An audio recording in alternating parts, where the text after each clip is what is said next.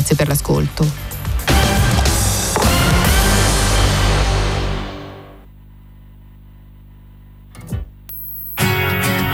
Kairos, a risveglio mi sazierò della tua presenza. Formazione, cultura, attualità.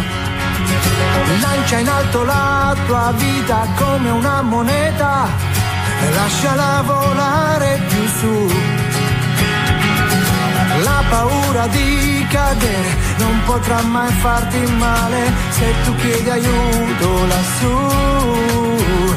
E cadi, poi piangi, ma credimi, lui è già lì con te. E anche se poi non lo vedi, sì, lui è già lì perché non c'è fallimento.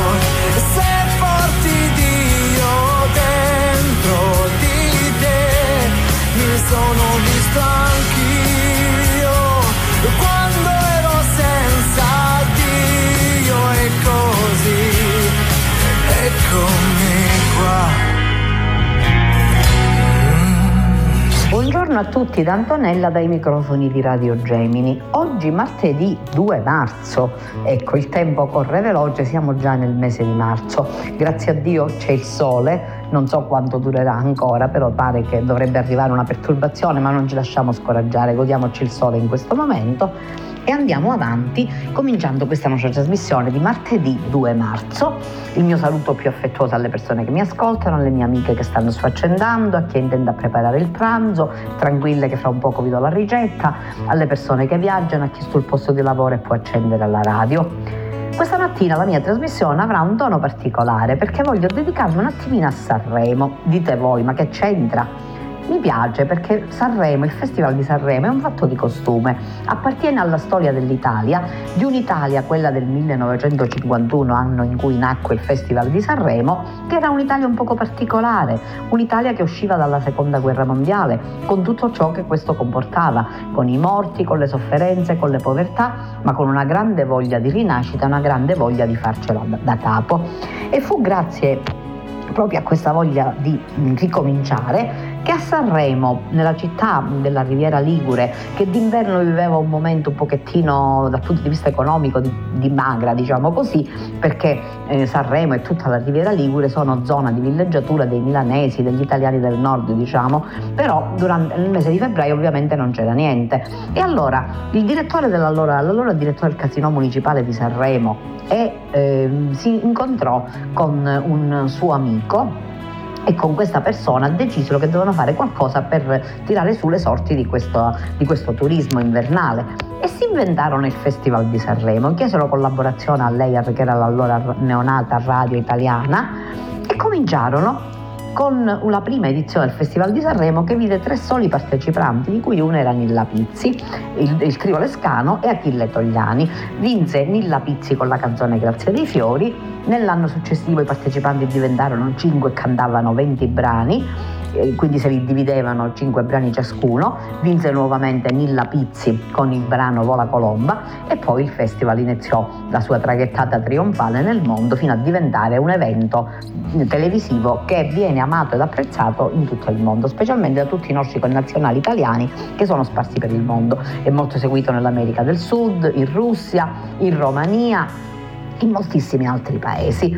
E una data storica è il 1958, anno in cui Domenico Modugno con Volare nel blu dipinto di blu, insieme a Johnny Dorelli, perché allora le canzoni venivano cantate da due cantanti e davano due versioni differenti della stessa canzone, vinse e stravinse con questo brano che è diventato uno dei brani italiani più famosi nel mondo. Un altro momento molto importante eh, poté, fu poi nel, nel 66 l'arrivo di Adriano Celentano e del clan Celentano eh, che cantava eh, Il ragazzo della Via Gluck, che venne considerata dai ben pensanti una canzone tremenda, una canzone proprio dissacrante, ma che io ho ancora il ricordo chiaro di quella trasmissione e mi permetto di comunicarvelo perché allora a casa mia non c'era la televisione, salivamo sopra dai miei zii, si riuniva tutto il nostro piccolo quartiere, eravamo belli seduti nelle sedioline tutti uno accanto all'altro stretti stretti e cominciammo a vedere questa, questa puntata del Festival di Sanremo, questo evento così importante, questa serata.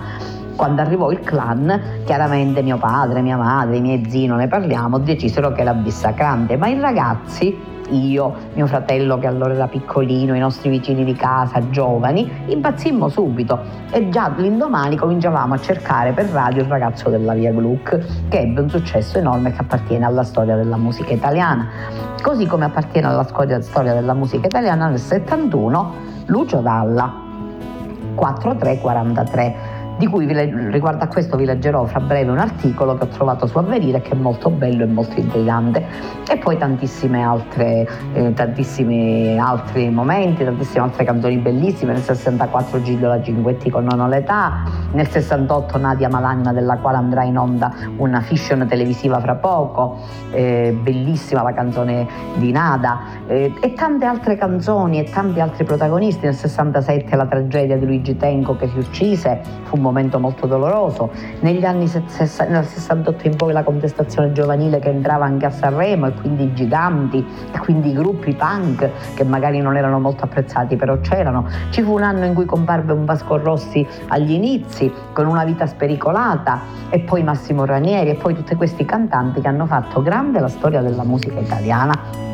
Però prima di andare avanti a, con questo tema così eh, leggero, ecco, voglio, propor- voglio raccontarvi anche degli aneddoti, perché quando io ero piccola, fino all'età di 9 anni, vivevo ad Agrigento e vivevamo in un piccolo condominio in cui c'erano sei appartamenti e noi eravamo molto amici di tutti i nostri vicini. Allora, nella serata del Festival di Sanremo ci riunivamo a casa dell'uno o dell'altro, vedevamo il festival tutti assieme e ognuno preparava una cosa e la condividevamo. E ricordo che mia nonna preparava quasi sempre le arancine. Ecco perché proprio per magnificare questo bel ricordo che ho del Festival di Sanremo, che fra l'altro era una delle poche cose che quando ero in collegio potevamo vedere, perché in collegio la, si andava a dormire alle 9, ma nelle serate del Festival di Sanremo le madri, le suore ci concedevano di poter assistere al festival e io ricordo esattamente l'esibizione di Lucio Dalla del 71 perché ero in collegio con la sua coppolicchia nera e col suo modo di cantare che incantarono tutti noi.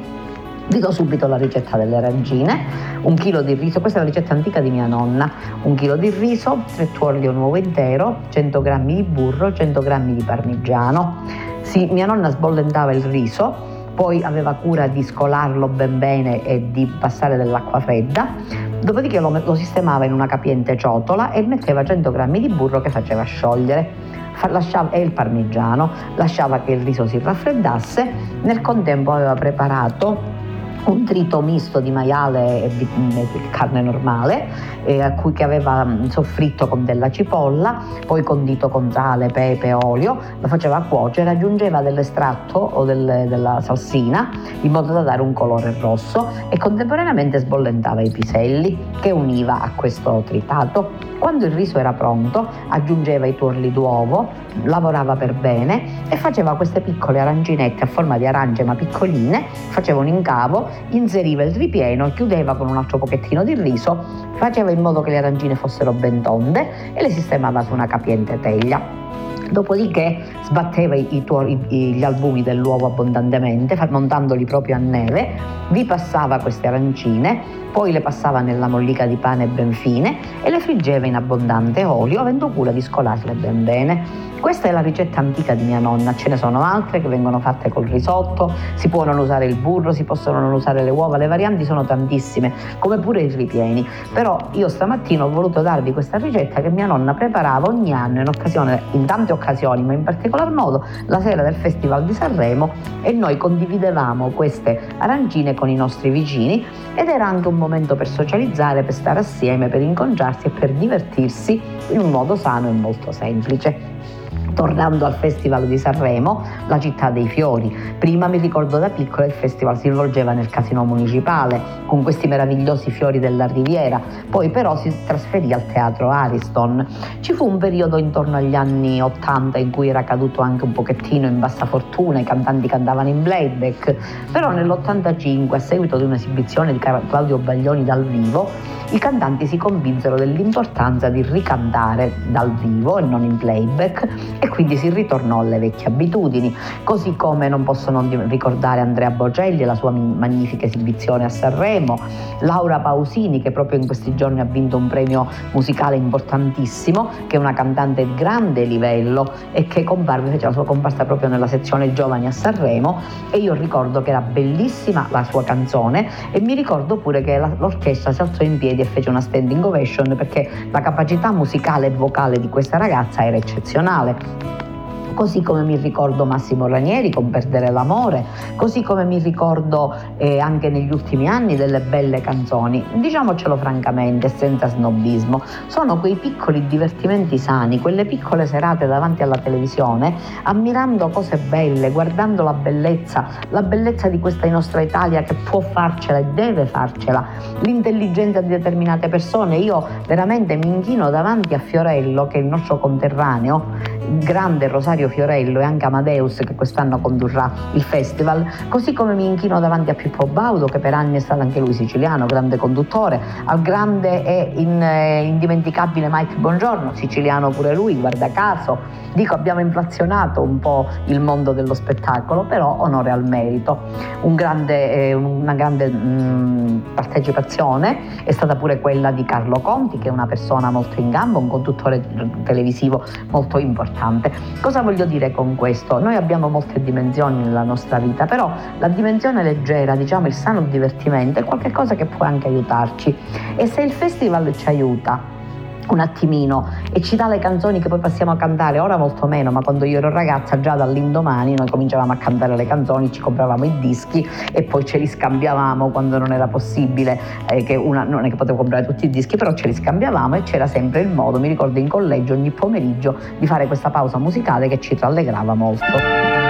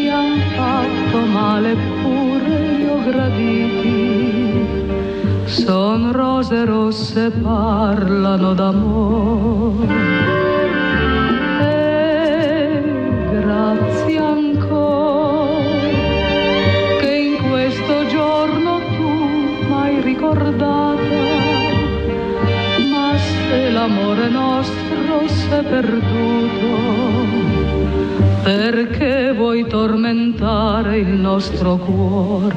In mezzo a quelle rose ci sono tante spine, memorie dolorose di chi ha voluto bene, son pagine già chiuse. la parola.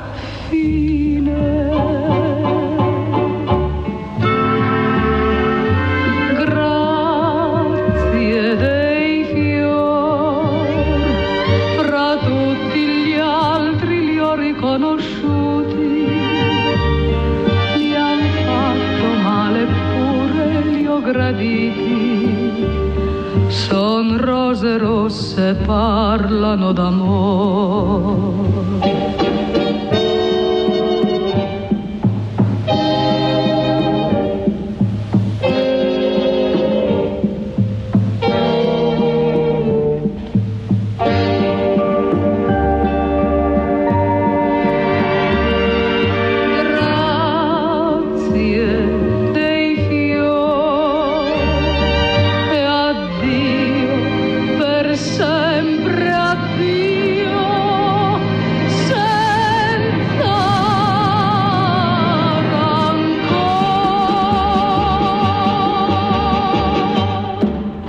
Avevo preannunziato, continuiamo leggendo questo articolo apparso su Avvenire che dice così, il libro Lucio Dalla, 50 anni fa, la nascita di Gesù Bambino. Il 27 febbraio 71, vittoria morale di Lucio Dalla a Sanremo con 4-3-43, la canzone con il testo di Paola Pallottino, ripescata e poi censurata. Un libro di Ondini svela, svela in retroscena di quel sodalizio. È anche un modo bello per ricordare il grande Lucio Dalla. Sono passati 50 anni esatti dall'esploit di Lucio Dalla a Sanremo. Davanti a lui Nicola Di Bari con Nada, Il cuore è uno zingaro, e il ricchi e poveri con Cose Feliciano che sarà, ma il, po- il terzo posto del cantante bolognese è l'evento del festival. Quel brano, ripescato in estremis, inizialmente intitolato Gesù Bambino e censurato anche nel testo, aveva conquistato tutti, e critica, pubblico e critica, con la storia di una sedicenne e del suo figlio della guerra, orfano di padre, a raccontare genesi, segreti, aneddoti e retroscena relativi a quella canzone e al sodalizio artistico tra Dalla e la paroliera e storica dell'illustrazione Paola Pallottini, autrice oltretutto di brani quali Il gigante la bambina e un altro brano inedito, e ora il, il, libro di Massimo Iondini. Dice che era un bell'uomo, il genio di Dalla e della Pallottino, edito dalle edizioni Minerva, pubblicato a Bologna. Oltre alla testimonianza della stessa Pallottino di Pupi Avati, che è autore della prefazione, e di Gianni Morandi, autore dell'introduzione, Iondini si abbalza tra l'altro delle voci di Gino Paoli, Renzo Arbore, Ron, Angelo Bradduardi e Umberto Tobia Righi, per mezzo secolo manager e padre putativo di Dalla. A ideale conclusione del libro, un toccante scritto dello stesso Dalla, una sorta di testamento spirituale vergato nell'estate 2010 che qui anticipiamo in esclusiva proprio su questo articolo ed è anche per questo che ve lo leggo per ricordare Lucio Dalla. La prefazione di Pupi Avati, grande regista, l'ho detto più volte, ma giova a ricordarlo per chi non lo sapesse ancora. E qui in queste pagine, dopo aver letto il libro dedicato alla collaborazione artistica tra Dalla e la Pallottino, Lucio è stato la causa principale del mio fallimento musicale. In confronto con quel mostro di bravura che è stato, il confronto con quel mostro di bravura che è stato ha portato alla mia irrevocabile decisione di chiudere anzitempo con la musica. Ma un momento, la mia storia con Lucio è cominciata tanti anni prima di quel trauma mai sanato. La prima volta che vidi Lucio Dalla era un bambino di otto anni ed era già una stella delle sale parrocchiali di Bologna dove si esibiva sul palcoscenico. Saliva su elegantissimo, vestito con un frac e si accompagnava con una piccola fisarmonica. Non ci crederete, ma Lucio Dalla era un bambino bellissimo che sapeva, sapeva cantare, recitare, ballare e suonare. Era uno di quei bambini prodigio del cinema americano, uno Shirley ai templi al maschile. Poi lo persi di vista per anni lo rividi molto de- tempo dopo, quando ero entrato, ero entrato fisso nella mitica banda Reno Jazz Band, una formazione talmente affermata che a volte per divertimento andavamo ad ascoltare quelle bande di ragazzini che ci facevano il verso provando a imitarci. In una di queste c'era Lugio che come me suonava il clarinetto. Ma la cosa che mi colpì nel rivederlo non era come per, su- per come suonava, allora il dire il vero con una certa approssimazione, ma il suo incredibile cambiamento fisico. Non era più quel bel bambino di un tempo, non era cresciuto in altezza ed era piuttosto grassottello. Insomma, da cigno si era trasformato in bruttanotroccolo.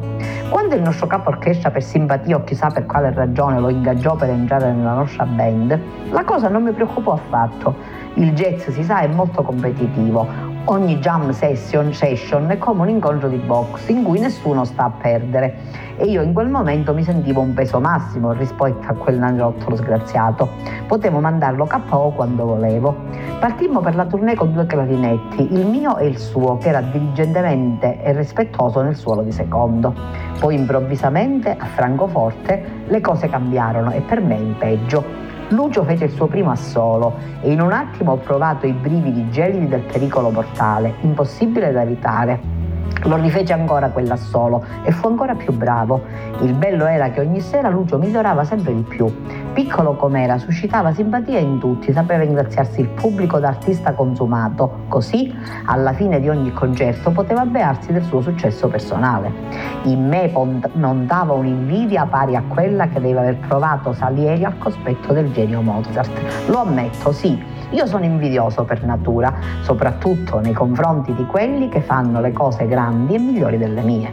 E Lucio con il clarinetto faceva cose che io non sapevo e non avrei mai saputo fare. Gli veniva naturale, come ad ogni talento che si rispetti, senza aver studiato, avendo ascoltato pochi dischi jazz rispetto al sottoscritto e suonando uno strumento di qualità nettamente inferiore al mio. La fine per me e il grande inizio per Dalla fu quando una sera al whisky a go-go venne ad ascoltarci Gino Paoli, che era già una star. Gino si sedette in fondo al locale e tra una sigaretta e l'altra seguì con molta attenzione il concerto.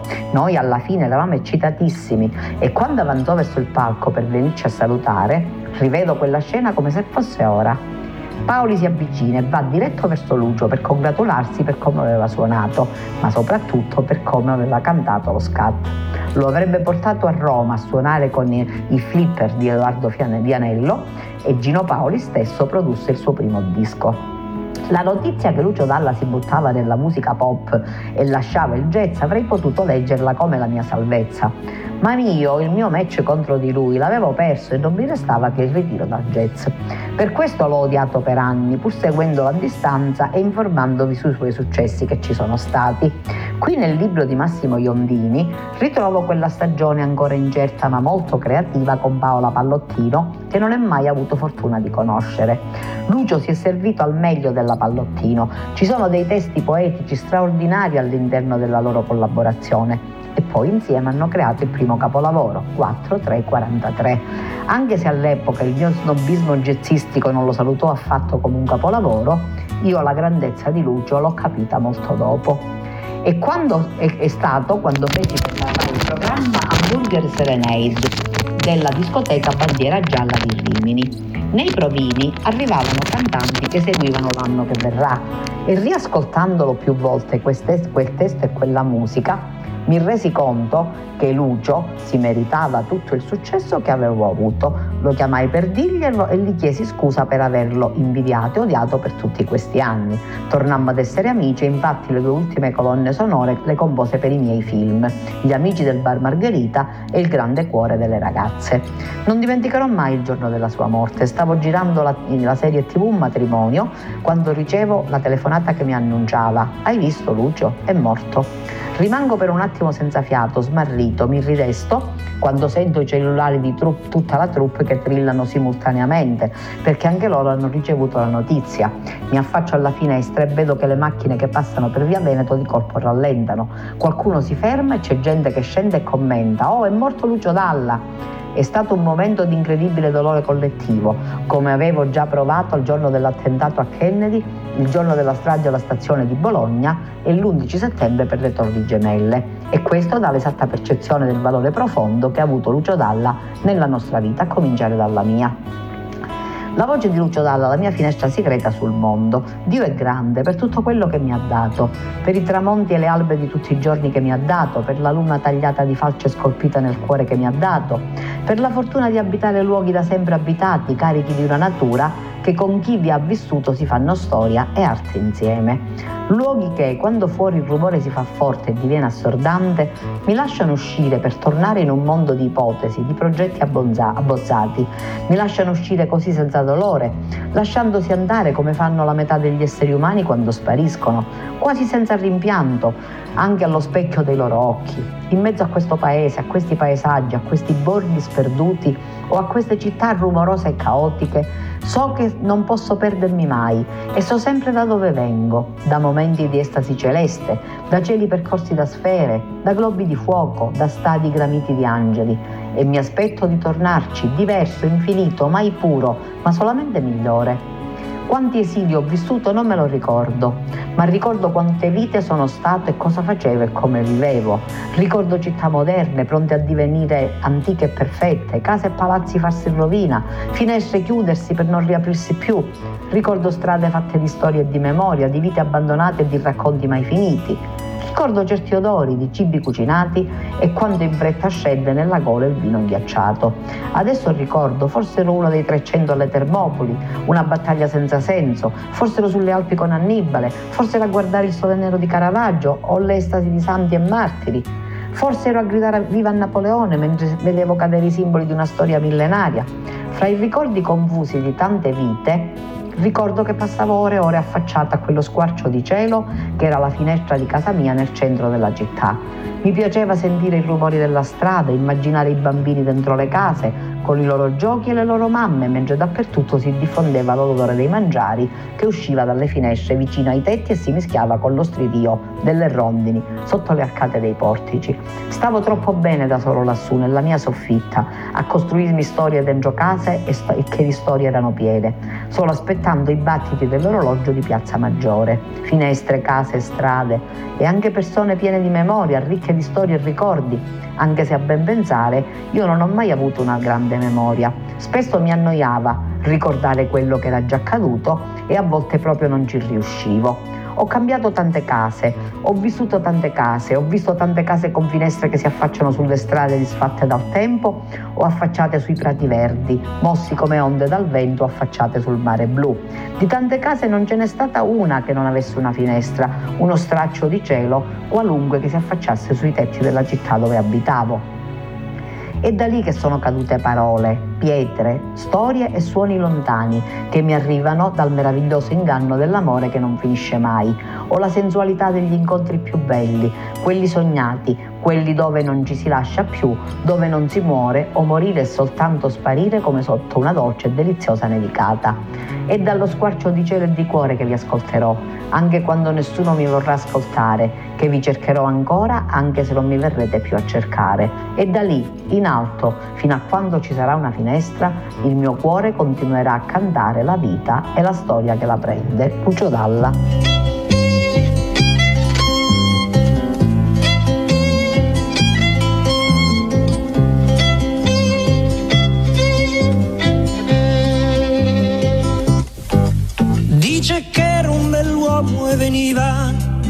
Veniva dal mare. Parlava un'altra lingua, però sapeva amare. E quel giorno lui prese a mia madre sopra un bel prato. L'ora più dolce prima d'essere ammazzato.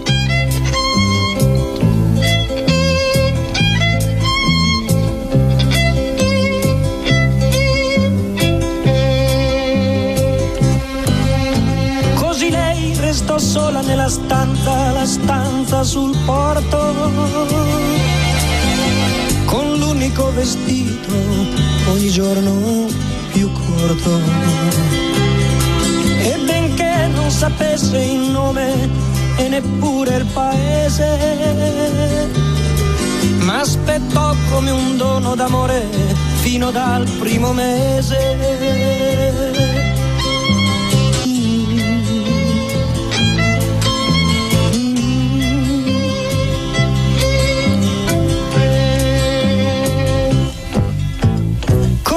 16 anni quel giorno la mia mamma.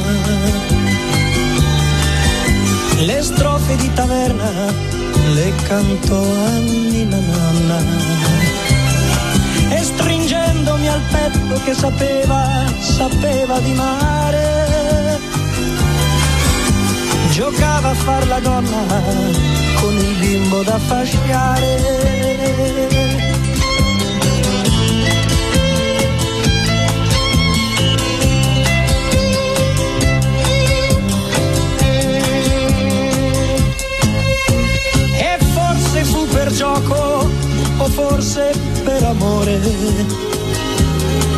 Che mi volle chiamare come nostro Signore. Della sua breve vita il ricordo, il ricordo più grosso è tutto in questo nome che io mi porto addosso. E ancora adesso che gioco a carte e bevo vino, per la gente del porto mi chiamo Gesù bambino. E ancora adesso che gioco a carte e bevo vino, per la gente del porto mi chiamo Gesù bambino.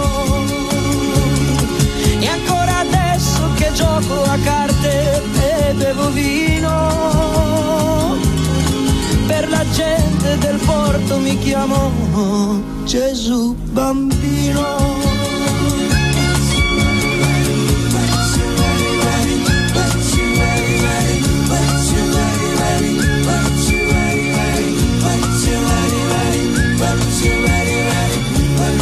Continuiamo la nostra trasmissione. Leggo un articolo apparso sull'Osservatore Romano, Una fede senza dubbi non va.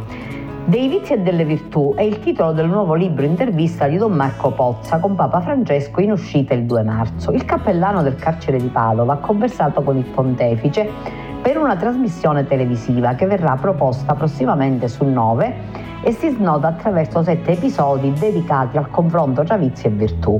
I contenuti del libro sono stati anticipati oggi dal quotidiano italiano Corriere della Sera. Il filo della riflessione segue la rappresentazione delle sette virtù e dei vizi opposti che Giotto ha dipinto nella cappella degli Scrovegni a Padova. Giustizia e ingiustizia, fortezza e incostanza, temperanza e ira, prudenza, stoltezza, fede e infedeltà, speranza, disperazione, carità, gelosia. Afferma Francesco, ci sono persone virtuose, ci sono persone viziose, ma la maggioranza è un misto di virtù e di vizi.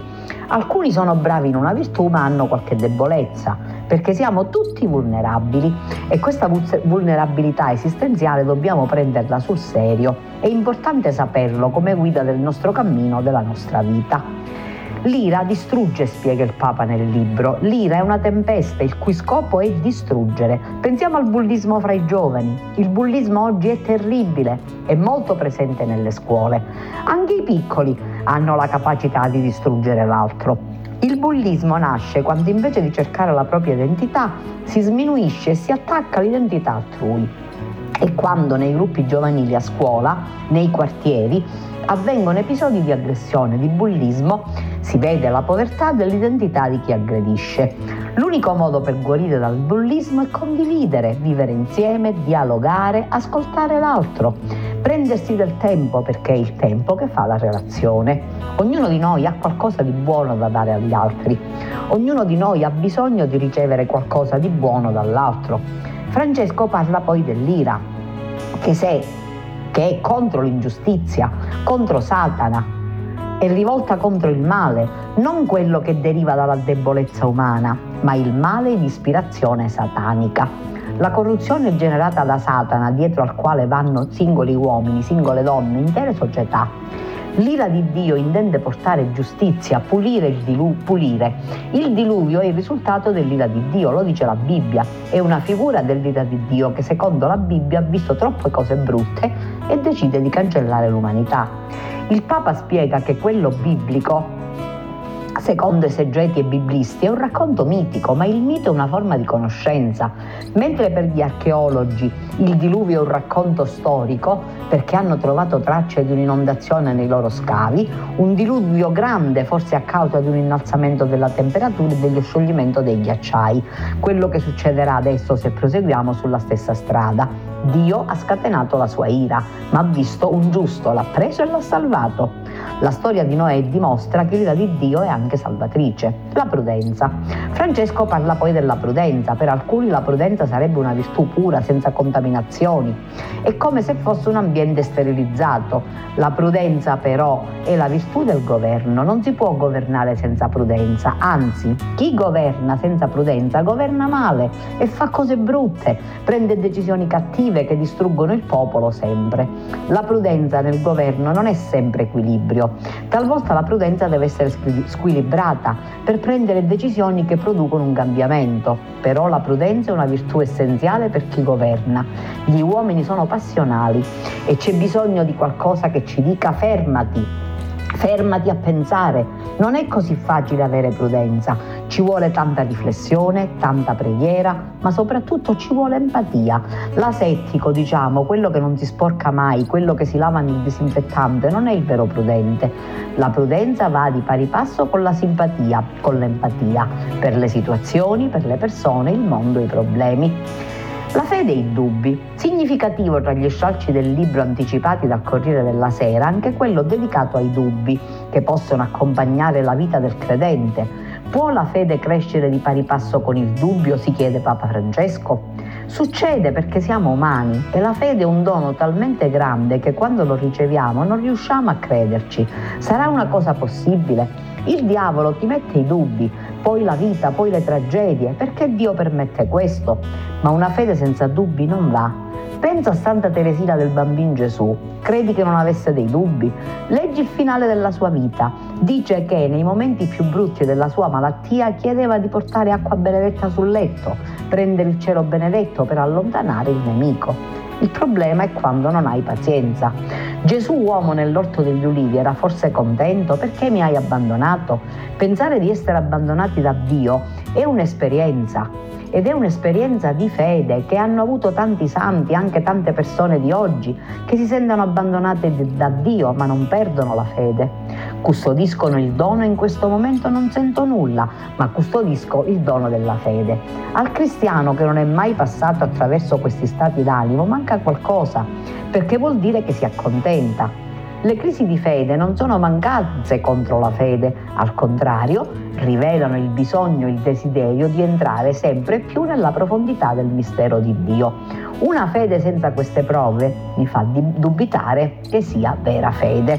Ecco, vi ho voluto leggere questo articolo apparso su uh, l'Osservatore Romano perché mi sembra anche molto importante che noi conosciamo tutto ciò che fa il Papa, tutto ciò che dice il Papa, perché magari a volte possiamo rischiare di avere un'informazione distorta, delle notizie false che, o faziose, peggio ancora, e capita spesso di questi tempi che ci siano notizie false o faziose anche che riguardano la Chiesa o il Papa. Però questa intervista, questo libro che sarà sicuramente interessante, Don Marco è la persona che abbiamo visto l'anno scorso molto spesso, Don Marco Pozza, è presente la, mattina, la domenica mattina in a sua immagine, un cappellano di, del carcere, quello che l'anno scorso ha portato avanti eh, la, la, Via Crucis che è stata fatta, la bellissima Via Crucis dell'anno scorso in tempi di pandemia che è stata trasmessa e che è stata molto importante.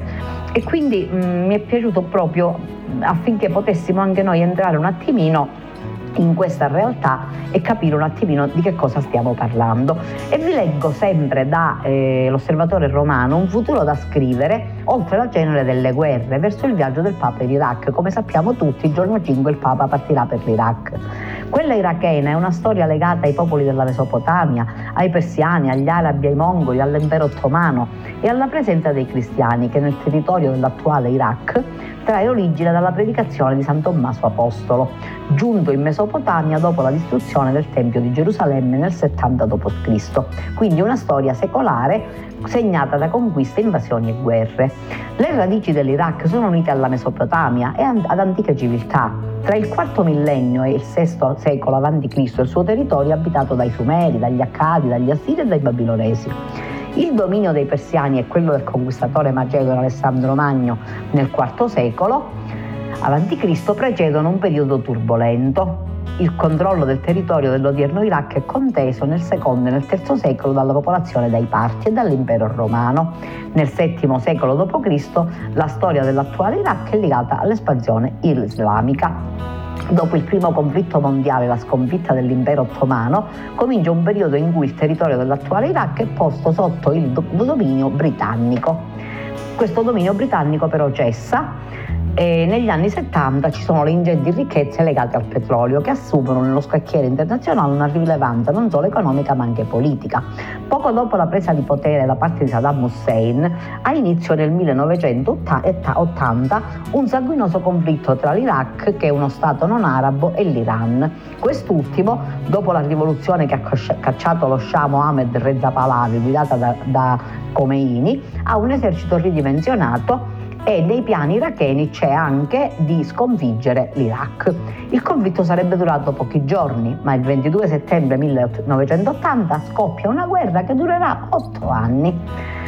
Dopo quella dell'80, un'altra estate è il preludio di un, di un, ulteriore, capitolo di storia irachena, è l'agosto del 90, in cui scoppia la famosa guerra del Golfo.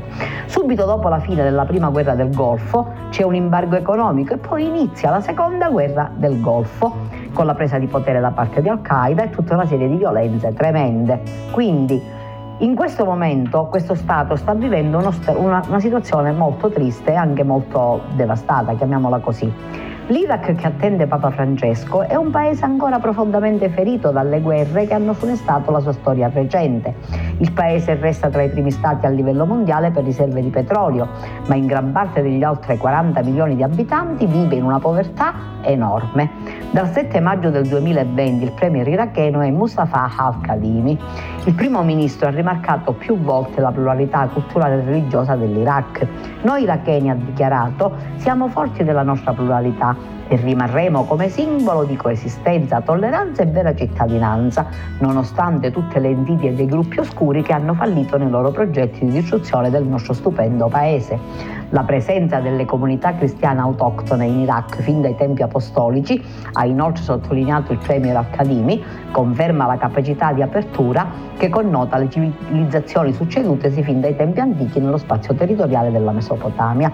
Ho voluto leggervi questo articolo perché il Papa ci chiede sempre di accompagnarlo e noi lo accompagneremo in questo pellegrinaggio stranissimo perché il primo dopo la pandemia non è che sia tanto consentito e tanto permesso e tanto buono viaggiare, però il Papa si è sentito chiamato ad andare in questa terra e partirà il 5 marzo. Noi lo seguiremo, vi darò notizie, ma nello stesso tempo vi ho letto questo articolo appunto perché, come ci chiede sempre il pontefice ogni volta che c'è il Rebra l'Angelus e ci dice per favore non dimenticatevi di pregare per me, questa è una caratteristica del, del pontificato di Francesco e preghiamo in particolar modo in questo momento anche un pochettino difficile per il Papa. Paese mio che stai sulla collina disteso come un vecchio che è morente. L'inedia, l'abbandono, il niente, son la tua malattia. Paese mio, ti lascio, io vado via. Che sarà, che sarà, che sarà? Sarà della mia vita, chi lo sa?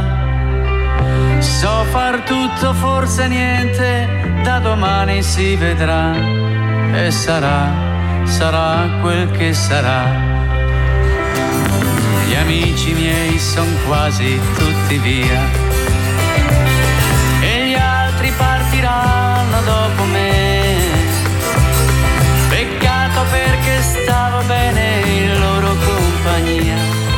ma tutto passa, tutto se ne va. Che sarà, che sarà, che sarà?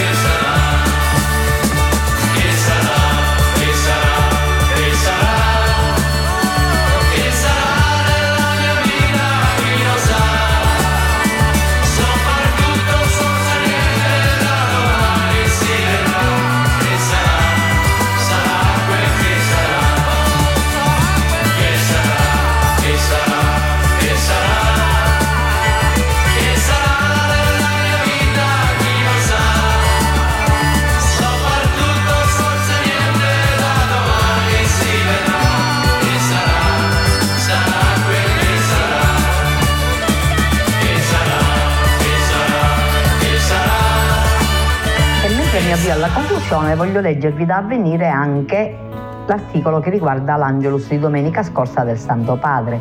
Una luce che attraversa le tenebre, un anticipo di Quaresima, la contemplazione che non deve diventare pigrizia spirituale, ma motore per accendere piccole luci nei cuori delle persone. All'Angelus in piazza San Pietro il Papa spiega la trasfigurazione sul monte davanti a Pietro, Giacomo e Giovanni. Francesco nella seconda domenica di Quaresima ci guida nel cuore dei discepoli, nell'angoscia della rivelazione del Maestro che anticipa la sua morte, nel sogno di un Messia forte e trionfante che invece viene infranto. Con questo peso Gesù li porta sul monte, il luogo elevato dove cielo e terra si toccano, dove, spiega il Papa, Mosè e i profeti hanno fatto l'esperienza straordinaria dell'incontro con Dio. Qui il Signore si trasfigura. Il suo volto raggiante e le sue vesti splendenti che anticipano l'immagine del, da risorto offrono a quegli uomini impauriti la luce la luce della speranza, la luce per attraversare le tenebre. La morte non sarà la fine di tutto perché si aprirà la gloria della risurrezione. Lo stare sul monte con Gesù è un anticipo di luce nel cuore della Quaresima, è un invito, afferma Francesco, a ricordarci specialmente quando attraversiamo una prova difficile che il Signore è risorto e non permette al buio di avere l'ultima parola, un buio che porta a pensare in alcuni momenti della vita che non ci sia via di uscita, che disorienta davanti ai grandi enigmi come la malattia, il dolore innocente o il mistero della morte. Anche nella fede si inciampa, incontrando lo scandalo della croce e le esigenze del Vangelo, che ci chiede di spendere la vita nel servizio e di perderla nell'amore, invece di conservarla e di difenderla. Quello è il modo per fermarsi.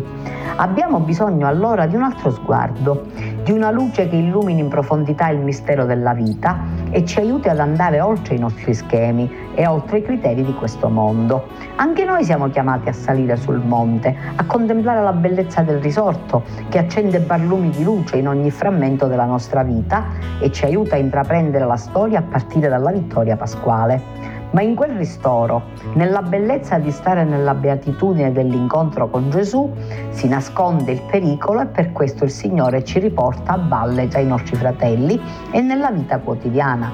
Dobbiamo guardarci dalla pigrizia spirituale. Stiamo bene noi con le nostre preghiere e liturgie e ci basta questo? No. Salire sul monte non è dimenticare la realtà Pregare non è mai evadere dalle fatiche della vita. La luce della fede non serve per una bella emozione spirituale.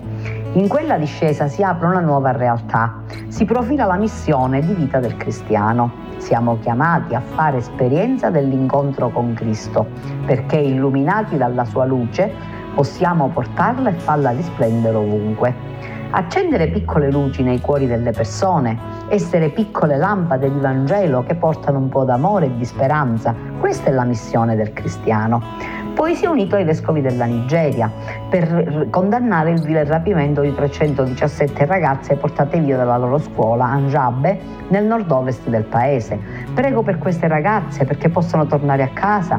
Sono vicino alle loro famiglie, a loro stesse. Preghiamo la Madonna perché le custodisca e sia recitata un'Ave Maria. E ancora, oggi ricorre la giornata mondiale delle malattie rare. Ci siete qui voi. Saluto i membri di alcune associazioni impegnate in questo campo che sono venute in piazza. Nel caso delle malattie rare più che mai importante la rete di solidarietà tra i familiari favorita da queste associazioni. Essa aiuta a non sentirsi soli, a scambiarsi esperienze e consigli. Incoraggio le iniziative che sostengono la ricerca e la cura ed esprimo la mia vicinanza ai malati, alle famiglie, ma specialmente ai bambini. Stare vicino ai bambini malati, i bambini che soffrono, pregare per loro, fare sentire loro la carezza dell'amore di Dio, la tenerezza. Curare i bambini con la preghiera pure, quando ci sono malattie che non si sa cosa siano o c'è un pronostico un po' brutto Preghiamo per tutte le persone che hanno queste malattie rare, specialmente preghiamo per i bambini che soffrono. Francesco ha, ha anche parlato di un digiuno speciale in questo tempo di Quaresima, da vivere con il Vangelo in tasca vi consiglio un digiuno, un digiuno che non vi darà fame. Digiunare dai pettegolezzi e dalle maldicenze è un modo speciale. In questa quaresima non parlerò degli altri, non andrò dalle chiacchiere e questo possiamo farlo tutti, tutti. È un bel digiuno questo. E non dimenticate che sarà utile pure ogni giorno leggere un brano del Vangelo, portare il Vangelo piccolo in tasca, nella borsa e prenderlo quando si può, qualsiasi brano. Questo fa aprire il cuore al Signore. Mi è piaciuto molto leggervi questo Angelus del Papa, lo sapete, io quando posso lo ascolto sempre perché mi dà una carica grandissima, mi aiuta ad affrontare bene la settimana, questa, questa, diciamo, questa indicazione che mi dà il Papa per vivere bene, queste parole semplici, questo commento al Vangelo della domenica, meraviglioso il Vangelo della trasfigurazione, ma nello stesso tempo questo invito a non sparlare, questo invito a fare un digiuno che non sia un digiuno alimentare, ma un digiuno di chiacchiere, appunto un digiuno di pettegolezzi, un digiuno di inutilità. E mi piace pure che il Papa abbia consigliato questo Vangelo sempre nella borsa perché è dalla parola di Dio che viene la luce alla nostra vita. Molte volte ci sembra di essere nel buio più totale, specialmente in questi tempi in cui le difficoltà non mancano, in cui anche fare cose consuete, cose semplici diventa un attimino più difficile. E allora cosa possiamo fare? Rimanere nel buio? No, perché c'è una luce enorme che ha squarciato il buio della nostra vita, la luce del risorto, quell'anticipo di luce del risorto che la trasfigurazione ha mostrato ai discepoli e che il Signore mostra a noi in questo, in questo tempo. E allora, alla luce della parola di Dio, con la forza della preghiera e in una rete di solidarietà che, come vi ho detto più volte, possiamo costruire, facendoci compagnia, perché no, anche con la radio, telefonandoci, se possibile facendo qualche piccola visita pur con la prudenza e tutte le, tutte le, le precauzioni che ci sono consigliate, alle quali dobbiamo obbedire, perché l'obbedienza è molto importante. Ecco, io vi invito a vivere bene questi giorni, vi saluto, vi ringrazio.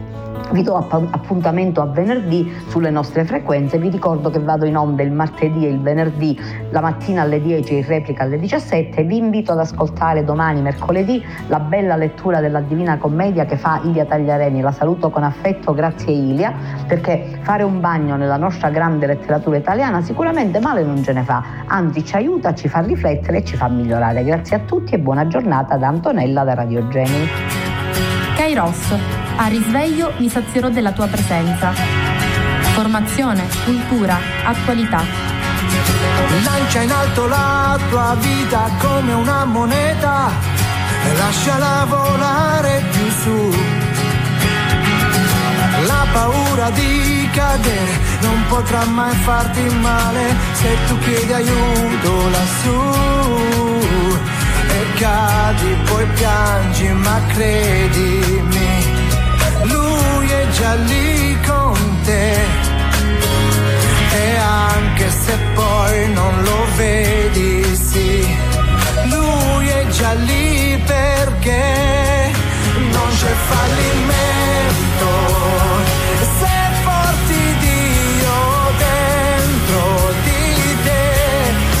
Sono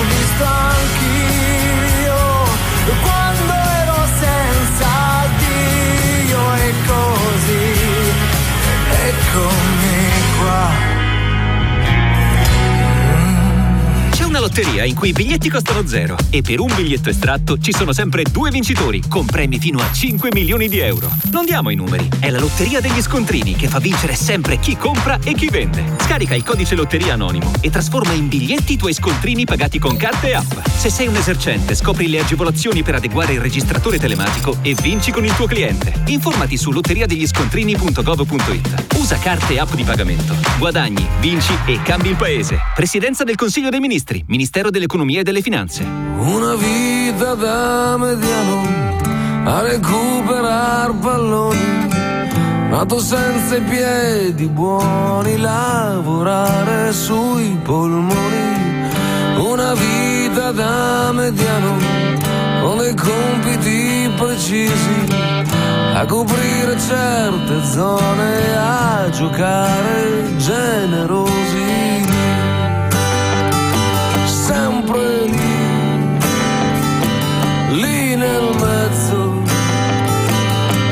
such a nice time Una vita da mediano, da chi segna sempre poco, che pallone devi darlo a chi finalizza il gioco. Una vita da mediano, che natura non